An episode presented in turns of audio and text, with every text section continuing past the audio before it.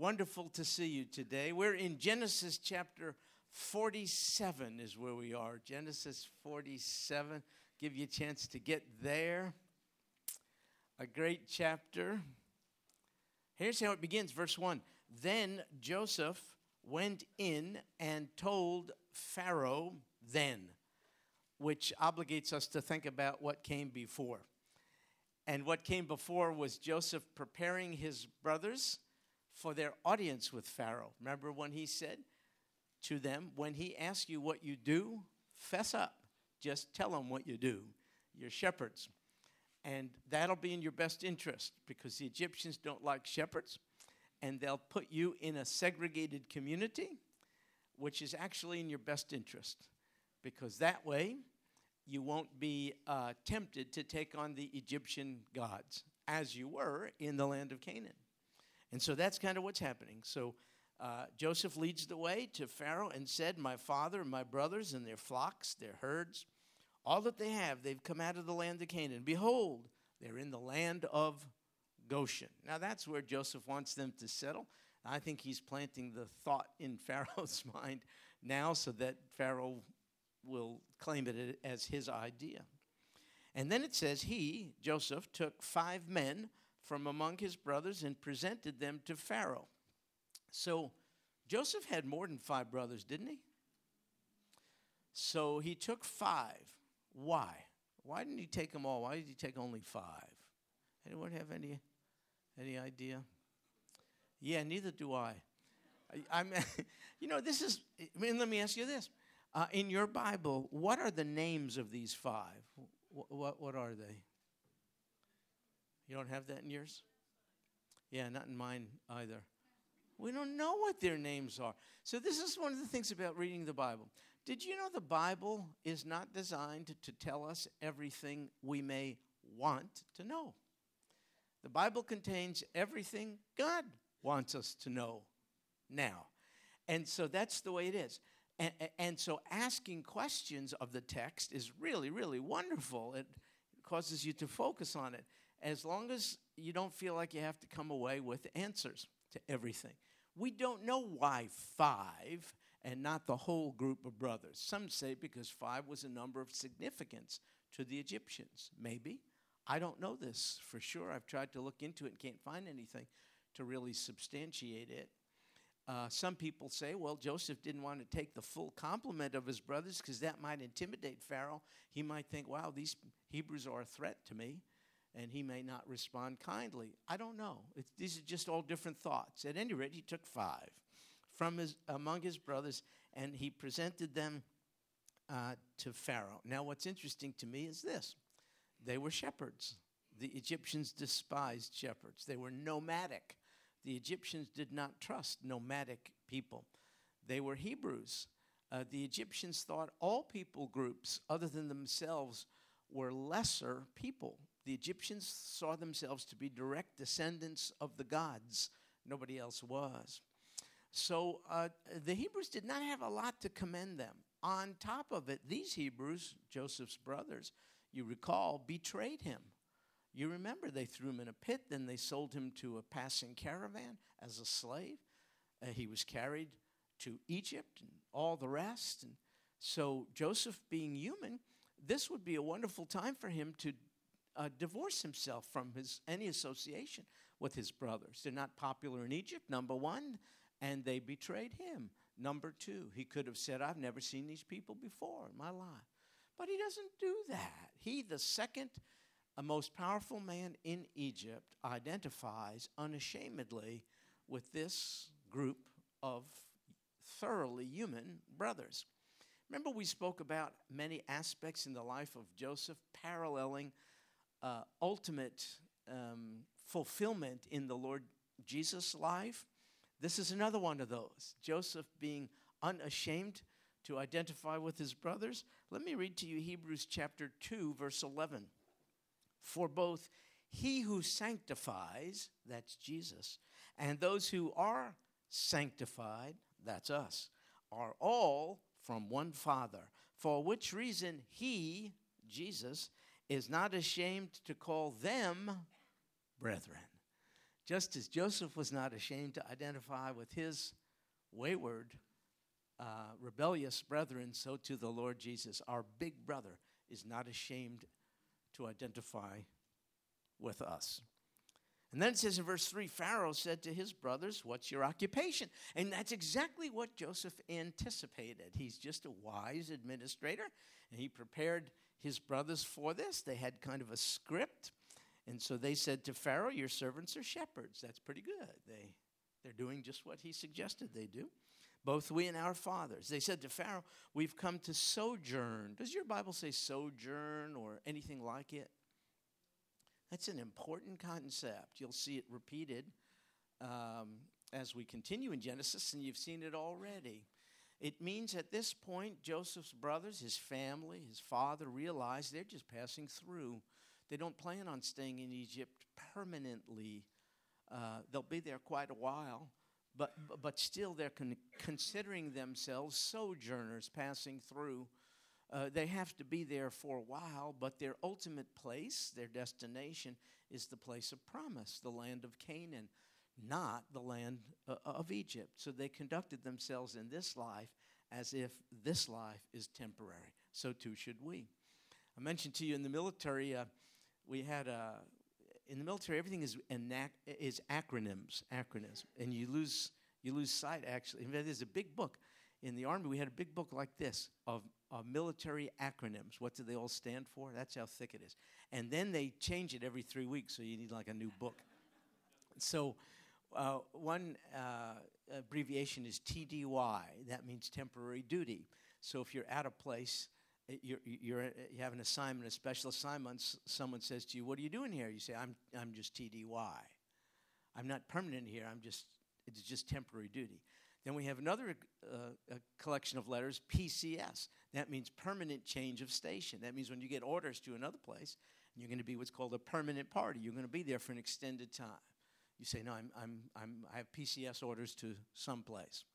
Uh, folks, we as Christians are on TDY here. We have to know that.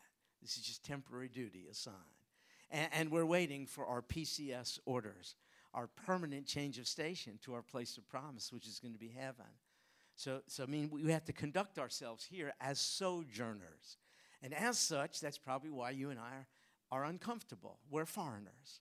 The world is becoming increasingly uh, a foreign place to us. Its value system, convictions, thinking is increasingly uh, uh, coming to be antagonistic to the mind of Christ, the mind that we have, uh, because he, he gave us his mind. And so, in case you're feeling the rub of, of being here, that's a good sign uh, that means you're a sojourner, just as these folks were on their way to the promised land. And so they say, uh, We're shepherds, we and our fathers, and we've come to sojourn in the land because there's no pasture.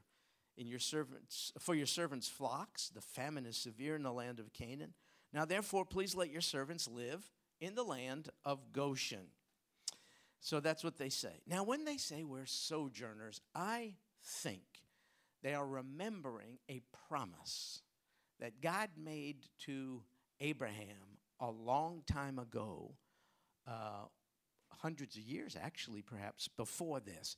In Genesis chapter 15, 13, and 14, it, it says, God said to Abram, Know for certain that your descendants will be strangers in a land that is not theirs, where they will be enslaved and oppressed 400 years. But I will also judge the nation whom they will serve, and afterward they will come out with many possessions. So, a long time before this, God gave this promise. You people are going to be strangers, sojourners in a foreign land, a land that is not yours. You'll be there for 400 years. Don't despair. I will bring you out. I'll deal with the people who subjugate you. And by the way, when you leave, you'll leave in much better shape than when you came. Now, I think at this point, uh, uh, Joseph's brothers are, are looking back on this promise in the Word of God, as should we. Do you know we've been promised uh, entrance into heaven, New Jerusalem, our place of promise. It's a, where I go, I prepare a place for you. To be absent from the body is to be present with the Lord. All of these things, you know. Uh, we too have to cling to those promises, and that'll get us through our temporary duty here. So, verse 5 Pharaoh said to Joseph, Your father and your brothers have come to you. The land of Egypt is at your disposal. Settle your father and your brothers in the best of the land. Let them live in the land of Goshen. And if you know any capable man among them, then put them in charge of my livestock. so, so Pharaoh gives Joseph way beyond what Joseph wanted. He not only is going to place them in the best of the land, Goshen, he also gives his brothers an employment opportunity. He says to, to them, if you, if you got any good guys, they can watch my livestock.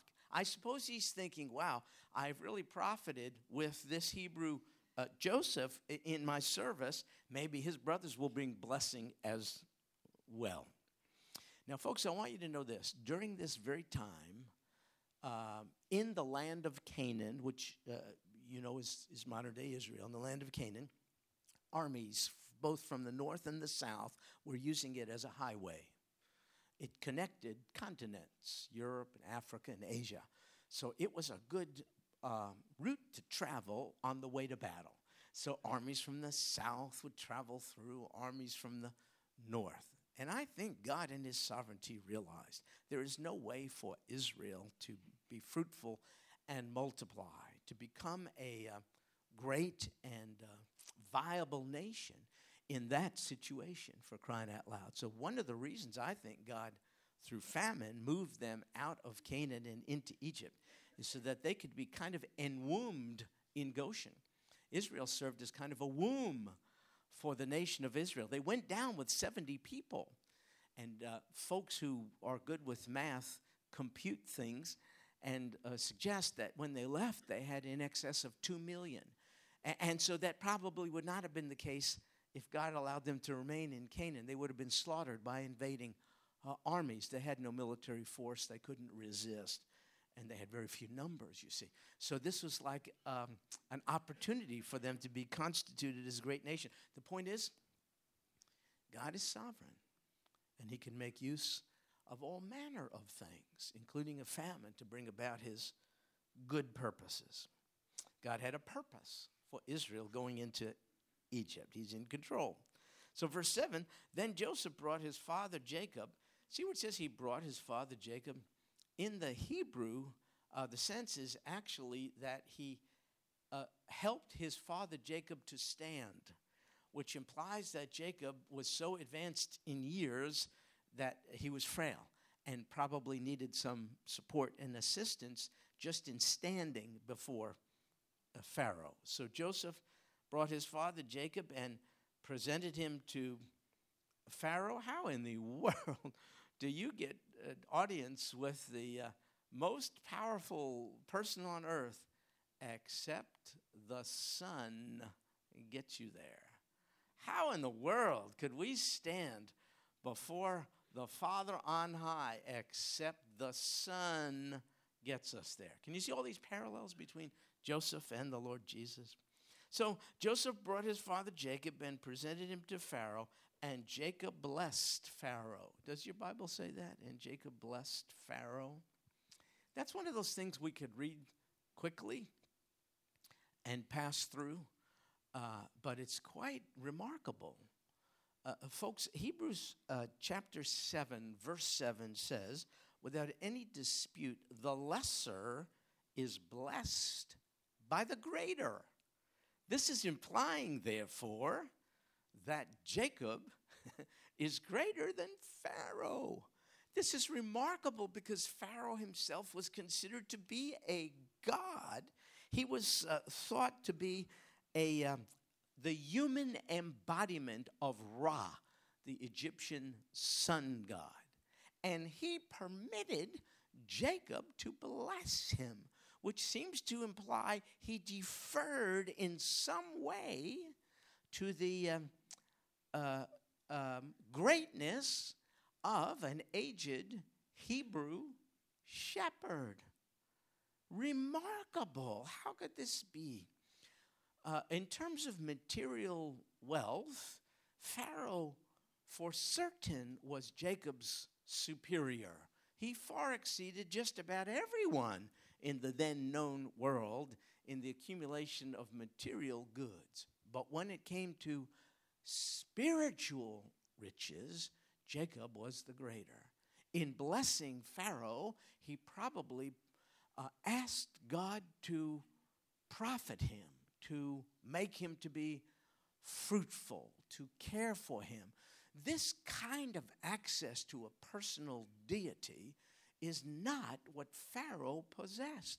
That's not the way it worked with Pharaoh's pantheon of gods. They are not approachable, they're whimsical. They fight. The good gods of Egypt fight against the bad gods of Egypt. On certain days, the bad gods prevail, and that explains why you have hurricanes and earthquakes and uh, drought and floods and all the rest. You see, it's just whimsical. But now he's being introduced through Jacob to a God who is there. He's transcendent but there. And he has kind intentions, though he is powerful. He is benevolent. And so in this, Jacob was his superior. What he lacked materially, he had spiritually. Folks, you and I have to see ourselves that way. We have something to offer everybody regarding that person's station in life. They may be greater than us, they may be lower on the societal totem pole. Still, we are bearers of good gifts. The Bible says we've been blessed with every spiritual blessing in the heavenly places. Silver and gold have I not. Remember, the apostle said that? But such as we have, we give to you. We have capacities to bless the population in the name of the Lord Jesus Christ. Regardless of our stock portfolio, we're rich spiritually. Jacob saw himself at that this point that way, so too should we. So Pharaoh said to Jacob, How many years have you lived? Wants to know how old he is. Why? Well, he knows he's an elderly man. He wants more specific information. Why? In that culture, uh, older people were respected. It's different than our culture, isn't it? Yes, brother. Mike.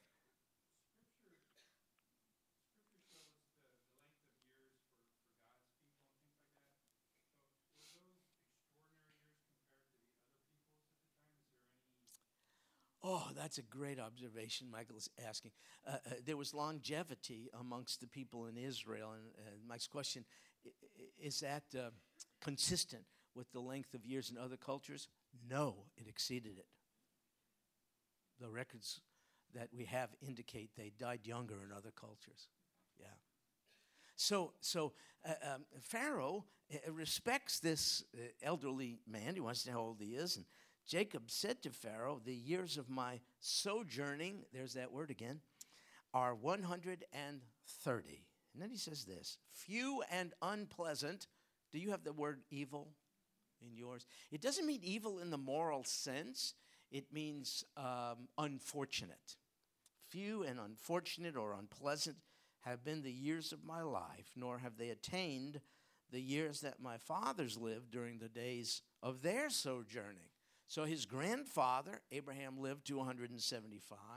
His father, Isaac, lived to 180. So he's right. They, uh, their span on earth exceeded his.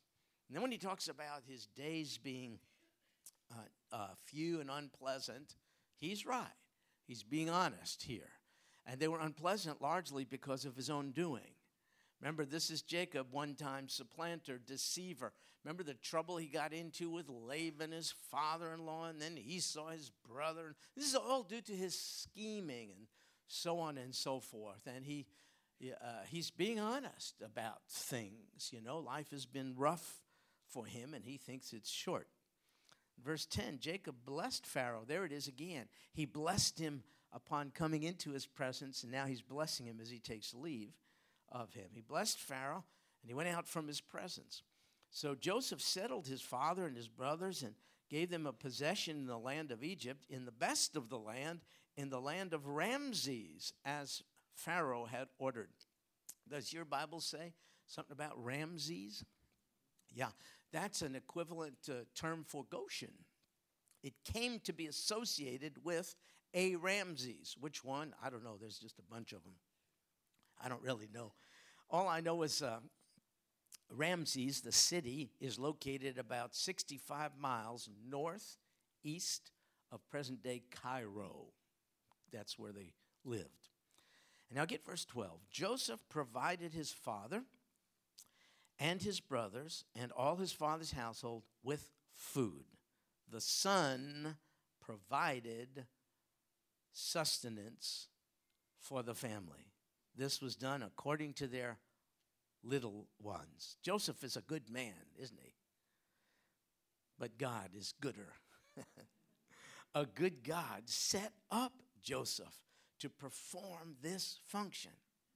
And he used grotesque, evil circumstances to bring it about. The betrayal by his own family got him into Egypt, but God made use of it anyway. Always seeing this son to be the savior of his people.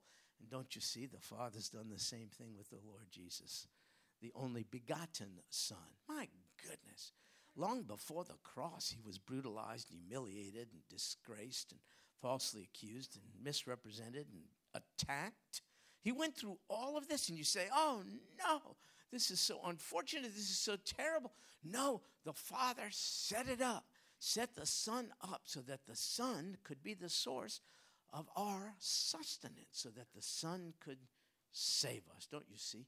God is sovereign. He's in. This is important for us to know because the world's going crazy. It's unstable, it's unpredictable, it's nuts. When I was reading the other day, no, I, I watched this on the news or something. I don't know where I got it. Michael Moore and other folks are commenting on, you know, what's happening in Baltimore. I mean, Michael Moore, you, he needs to be prayed for. This guy is just filled with darkness. But Morgan Freeman, great actor. Wasn't he in Driving Miss Daisy or something like that? Morgan Freeman's so gifted. Is nuts. he made the statement that uh, both of them are calling for uh, law enforcement, all police, to be disarmed. Disarmed. By the way, that's what our Egypt wants anarchy and no bounds nor rules. Can you imagine if suddenly law enforcement was handicapped in that way? Could you imagine? Morgan Freeman would not be able to get safely home. I don't care who he's driving. so yeah, this is an intelligent man. I have no criticism about his IQ. It's such craziness, such darkness to think that's the that's the that's the problem. You know what I mean? It's just a misdiagnosis of what's happening in the day. Uh, so you have a tendency to, to, to get a little discouraged. So you realize, wait just a moment. God is high and lifted up. That's why we call him the most high God.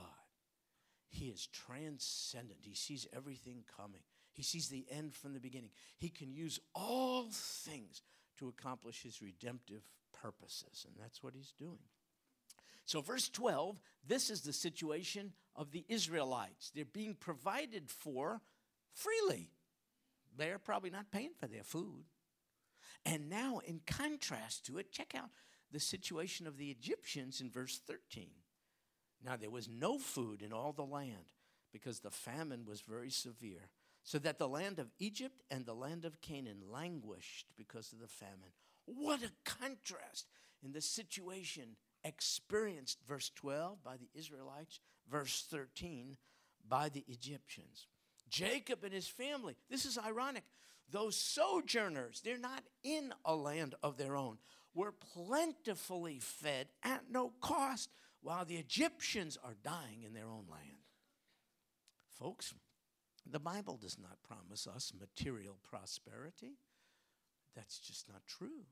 The Bible promises us to be spiritually blessed with the spiritual blessings found in the heavenly places. So, this d- does not mean that we Christians can count on never being hungry, never being uh, ill, never being unemployed. No. What we can count on is being fed spiritually. Unlike those apart from Christ, Christians can still receive a cancer diagnosis Christians can lose a loved one. Christians can suffer economically. Christians can and are being persecuted. So, how does this apply? How, what is the difference between God's people and those who ain't? It's the way Christians respond to all this. It's the way Christians live and die. We hurt, we can, like everybody else, but we manage to find our Father in the hurt. And we manage somehow by His grace to remember that he's sovereign and using all things for the good. Oh, we hurt, we cry, we fall into despair. I got it. But then somehow we don't move. We're moved past it and we look back. We examine the past from the present and we say, Look what God has done. Look how he brought me forth. There's a difference. We live differently, we die differently. We don't die in despair and hopelessness, we die with a song in our mouth. Good night. It no longer has the last word. It, the last enemy, death, has been defeated by Jesus who rose up from death. Good night. When we die, we go to be with him. That's not such a bad deal. So, so, so there is a distinction. God makes it between those who are his and those who ain't. So, verse 14, here's what Joseph did He gathered all the money that was found in the land of Egypt and in the land of Canaan for the grain which they bought. And Joseph brought the money into Pharaoh's house. He's an administrator, second in command. And so he's, uh, he's making his employer prosper. Now, when the money was all spent in the land of Egypt and in the land of Canaan, all the Egyptians came to Joseph and said, Give us food for why should we die in your presence? For our money is gone. So things changed. They have no money anymore to buy food. They make their appeal to Joseph. Verse 16 Joseph said, Give up your livestock, and I'll give you food for your livestock, since your money is gone. Is he exploiting the poor? Some say yes. Hang in there. We're going to discuss it once we get through a few more verses. Please notice, uh, however, at this point, they're willing to give up their livestock. So they brought their livestock to Joseph, and Joseph gave them food in exchange for the horses and the flocks and the herds and the donkeys, and he fed them with food in exchange for all their livestock that year. Good night. This is a big deal to give up your livestock, but I guess if your life is at stake, you have no choice but to do it. That's what they do. But the year passes, there's still famine. So now here's what happens, verse 18. When that year was ended, they came to him the next year and said to him, We will not hide from my Lord that our money is all spent, and the cattle are my Lord's. There's nothing left for my Lord except our bodies and our lands. Why should we die before your eyes, both we and our land? Buy us and our land for food. And we and our land will be slaves to Pharaoh. So give us seed that we may live and not die, and that the land may not be desolate. Why didn't Joseph just give him food? Because it wasn't his to give. He's under orders. Pharaoh owns it all. And so notice, though it looks like Joseph perhaps is being heavy handed, notice it's their idea. It's the people's idea. Please accept what's left our land and us. So, verse 20 Joseph bought all the land of Egypt for Pharaoh. He didn't coat uh, or line his pockets, he didn't pay off his cronies, as many in our day are prone to do in this situation. No, he enriched his employer. They belonged to Pharaoh. For every Egyptian sold his field because the famine was severe upon them. Thus the land became Pharaoh's. As for the people, he removed them to the cities from one end of Egypt's border to the other. Why? Well, because that's where the granaries were. They'd be closer to the uh, storage houses of grain where they could more readily have access to food. Verse 22 Only the land of the priests, Egyptian priests, he didn't buy, for the priests had an allotment from Pharaoh. They had all kinds of temple priests and Pharaoh provided for them. And they lived off the allotment which Pharaoh gave them. Therefore, they didn't sell their land. Then Joseph said to the people, Behold, I've today bought you and your land for Pharaoh. Now here is seed for you and you may sow the land. At the harvest, you shall give a fifth to Pharaoh, and four fifths shall be your own uh, for seed of the field, and for your food, and for those of your households, and as food for your little ones. And so he taxed them one fifth, you say. That's what he, what he says. Uh, is that a lot? No. As you study the historical records, the surrounding nations taxed their uh, people uh, in a much uh, higher uh, percentage than one fifth. I mean, I bet there's a lot of people here who would be thrilled to have to pay only 20% of your income in taxes. Most people here pay in excess of that. Now, uh, I don't know what you think of Joseph, but let's figure out what those people thought of him. They would be in the best position to evaluate the rightness or wrongness of his deeds. So look at verse 25. So they said, You have saved our lives. Folks, they didn't see him to be an exploiter, a tyrant, a money grubber. They saw him to be a savior. You have saved our lives. Let us find favor in the sight of my Lord, and we will be Pharaoh's slaves. They submit to his plan, by the way, which they suggested. He did not. And so they became slaves. But be careful. Slavery then was different than the slavery in more modern days, today, and in our past here in America. This was not. Um, this was not a reduction of a human being to a piece of property. It's different. In fact, you may be surprised to know God actually has a provision for this in Leviticus. If you read Leviticus, you can do it on your own. Chapter 25, verses 14 and on, you'll find out that it was regarded as a great act of charity and kindness to buy the land of the destitute and to take them on as your indentured servants. You were not mistreated. You were not degraded, as is the case with modern day slavery. You were taken on, provided with sustenance, land for crops, and uh, all the rest until your lot in life economically would change, and then you would be set free. And then a number chose not to the, because they, they had a good deal. uh, some felt with where they were, and they could volunteer to stay on. So, this is not the same kind of subjugation that more modern day slavery um, is. So, in verse 26 now, it says that Joseph made it a statute concerning the land of Egypt, valid to this day, that Pharaoh should have the fifth. Only the land of the priests did not become Pharaoh's. That's the tax rate. They had a flat tax. That would be good for us, by the way. Have, you did your taxes recently, right? Did you do it alone?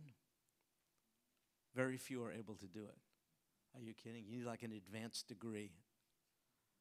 That's crazy. That uh, faithful, reliable American taxpayers who want to pay their taxes can't figure out how to do it. Are you kidding me? But don't worry, there's always the IRS. You can call them and get through to nobody. and when you do,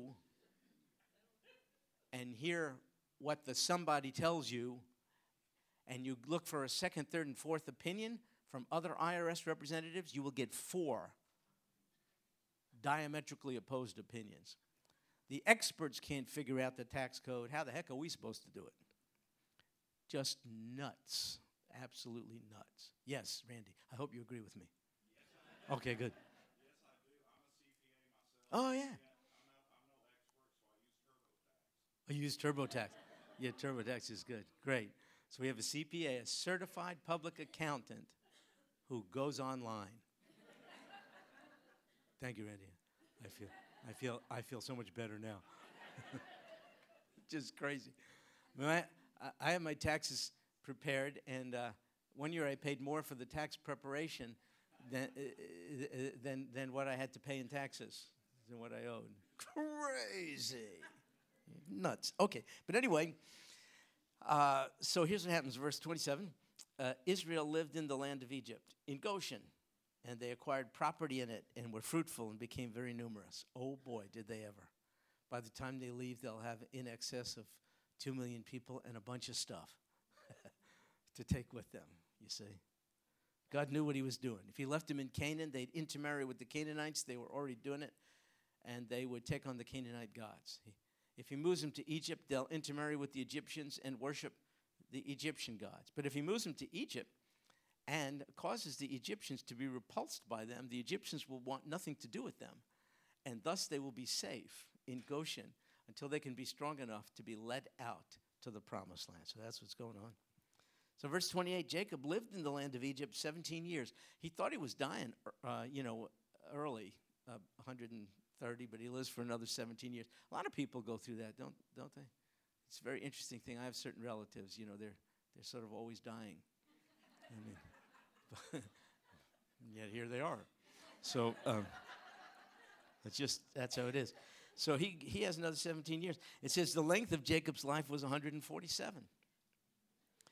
Uh, when the time for Israel to die drew near, he called his son Joseph. He said to him, Please, if I've found favor in your sight, place now your hand under my thigh. Doesn't that sound weird? Place your hand under my thigh and deal with me in kindness and faithfulness. What's up with that?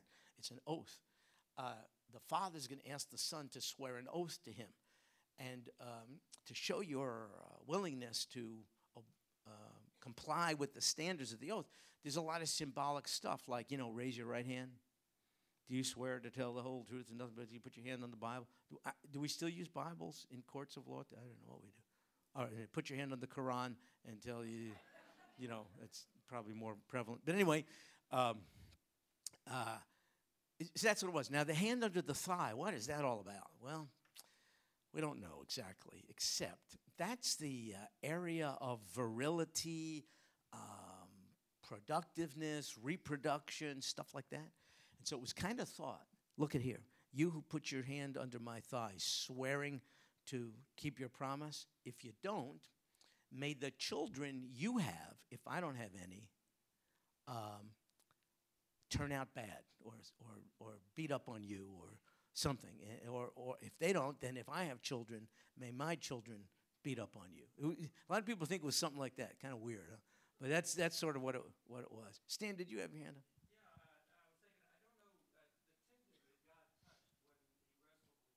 Oh. Not exactly. A, a, a, real good thought, but not exactly. That was the sinew of the hip. Uh, so it would be like you know where you get sciatica or something like that? Everyone has that, don't they? At a certain point. It would be there. It's like a strong part of the human body until it starts to hurt. So it would be, this would be the outside, that would be like the inside. I don't want to be, be uh, too graphic, but it's in the area of the genitals. That actually is the case, yeah. yeah. I, I'm just reading. what could I tell you? I sure hope he washed his hands. When, that's all I'm saying. I'm just saying. So, so there you have it. So, and what is it that he wants his son to swear to? It's this please don't bury me in Egypt. What? Come on. What's the big deal? Just get it over with. You know, you're, you're in the ground, it's over. What's, what's the thing? No, he, verse 30, he says, No, no, Jacob says, When I lie down with my fathers, you shall carry me out of Egypt. Take my bones out of here and bury me in their burial place. Well, where's their burial place? It's called the Cave of Machpelah. Machpelah. Abram bought it. That's the first uh, parcel of, of, land he bought in the Holy Land. It's in present day Hebron. Abraham was buried there. Isaac was buried there. Jacob wants to be buried there. And Joseph, it, he says, and he said, I'll do as you've said. Well, his father wants to be sure. So, verse 31, he said, Swear to me. So, so he swore to him. So, what's up with all this? This is a great act of faith by Jacob, who's been a largely faithless man, perhaps for the better part of his life. But be hopeful. We change. I mean, we got, I mean God changes us. He's different. And uh, this is quite a glorious manifestation of his faith towards the end of his life. See, by faith, Jacob saw his destiny and the destiny of his people not to be in Egypt, but to be in a place of promise. You see? And so his bones being there would be a, a, ready reminder. You're sojourners in Egypt. Now, I want to tell you why this is such an act of faith. Let me tell you, Jacob and his crew are doing pretty good in Egypt. They're getting, they have lots of food, they're multiplying, they're in the best part of the land. you know, they have contact with the guy who's the second in command, Joseph. You know, things are really good. What could have happened, Jacob could have said, You know, I know God promised us, you know, this land and all that kind of stuff, but Egypt is, I'm comfortable here. And he could have lost sight of his priorities, but he wouldn't do that to his children and grandchildren. He wanted them to remember you're not going to be here forever. Blessing, your destiny, your future is in a place of promise. It's not in Egypt, even though Egypt has been pretty good for you. Now, Jacob, he, he had a bad time in Canaan and a good time in Egypt. He could have caved in, but he didn't. He remembered his ultimate destiny, and that's what we have to do too. Folks, in, in a sense, we're in Egypt and we may be doing pretty good the poorest of us is really rich as the world reckons it. But we must not get so comfortable here uh, to the extent that we forget where our destiny is. It's in our place of promise. It's not real estate, it's heaven. God wants us to live here with a heavenly expectation. And at the point of death, He wants us to communicate that to our children and grandchildren. So uh, I, I don't want to be unduly morbid, but would you please start preparing for the way you die right now? You know, prepare for it. Hope you're living in a certain way. Hope I am too, in a good way. That's a good example for our kids or grandkids and others. But make sure you die right. You see, those who have no hope of a place of promise die in despair, confusion, panic, and fear. Don't do that to your children and grandchildren. There's no reason for it. God told you what your destiny is. Me too. We're, when we're absent here, we're present with the Lord. Are you kidding? That's kind of a good deal. I tell you what our future holds. You either die first or Jesus comes to get you. That's pretty good stuff. You know what I mean? So, so when you're about ready to die, you got some breath left. Please remind your children, tell them, don't weep for me. Are you kidding? I can't wait. Boom, in an instant, I will be in the very presence of the one who loved me so much that he died for me. He saved me. I hope I hear him say, Well done, good and faithful servant. I hope I'm worthy of it, whether I am or not, based upon his merits. I know where I'm going. I hope for sure you are as certain of your eternal situation as I am. And if you are, we'll see each other again. I mean, you should be preaching up a storm and you should smile and you should sing, albeit off key. It doesn't matter. Just start singing. Turn your eyes upon Jesus. I told my wife I want that sung at my funeral if I go before before her. Okay, so please make note of it. It doesn't have to be a literal song, but don't you understand? Uh, uh, he, he had a rough life, this guy. He was a deceiver, a supplanter, and all the. But man, he's going out with a blaze of glory. Look, look at this. Uh, the last part of verse 31. Then Israel, that's Jacob, bowed in worship at the head of his bed. You want to know something? Uh, later on, because he lives for 17 more years, uh, he dies in an act of worship and becomes the only person listed in Hebrews 11 to be commended as a worshiper. Listen, Hebrews 11, verse 21. By faith, Jacob, as he was dying, blessed each of the sons of Joseph and worshiped, leaning on the top of his staff. We should live as worshipers and die as worshipers. Let those gathered around the bed, if that's how it happens, let them see you worshiping God. You, that doesn't necessarily mean singing, that means to attribute worth. Tell them, He's given me life and He's promised me life anew. Uh, tell them what an adventure it has been to walk with the Lord Jesus, and I can't wait to say thank you face to face. He's had such an interest in my life that he's used good times and especially bad times to conform me into his image. And I have no concerns or fears because he's taken all my sins and he put them behind his back. He has separated me from my sins by him taking my sins on him. I'm ready to go. Are you? Are you? I hope so. I hope so. I really want to see you again. Go out as a worshiper. and Make it in the list of those in the faith honor roll in Hebrews chapter 11. Yes, sir.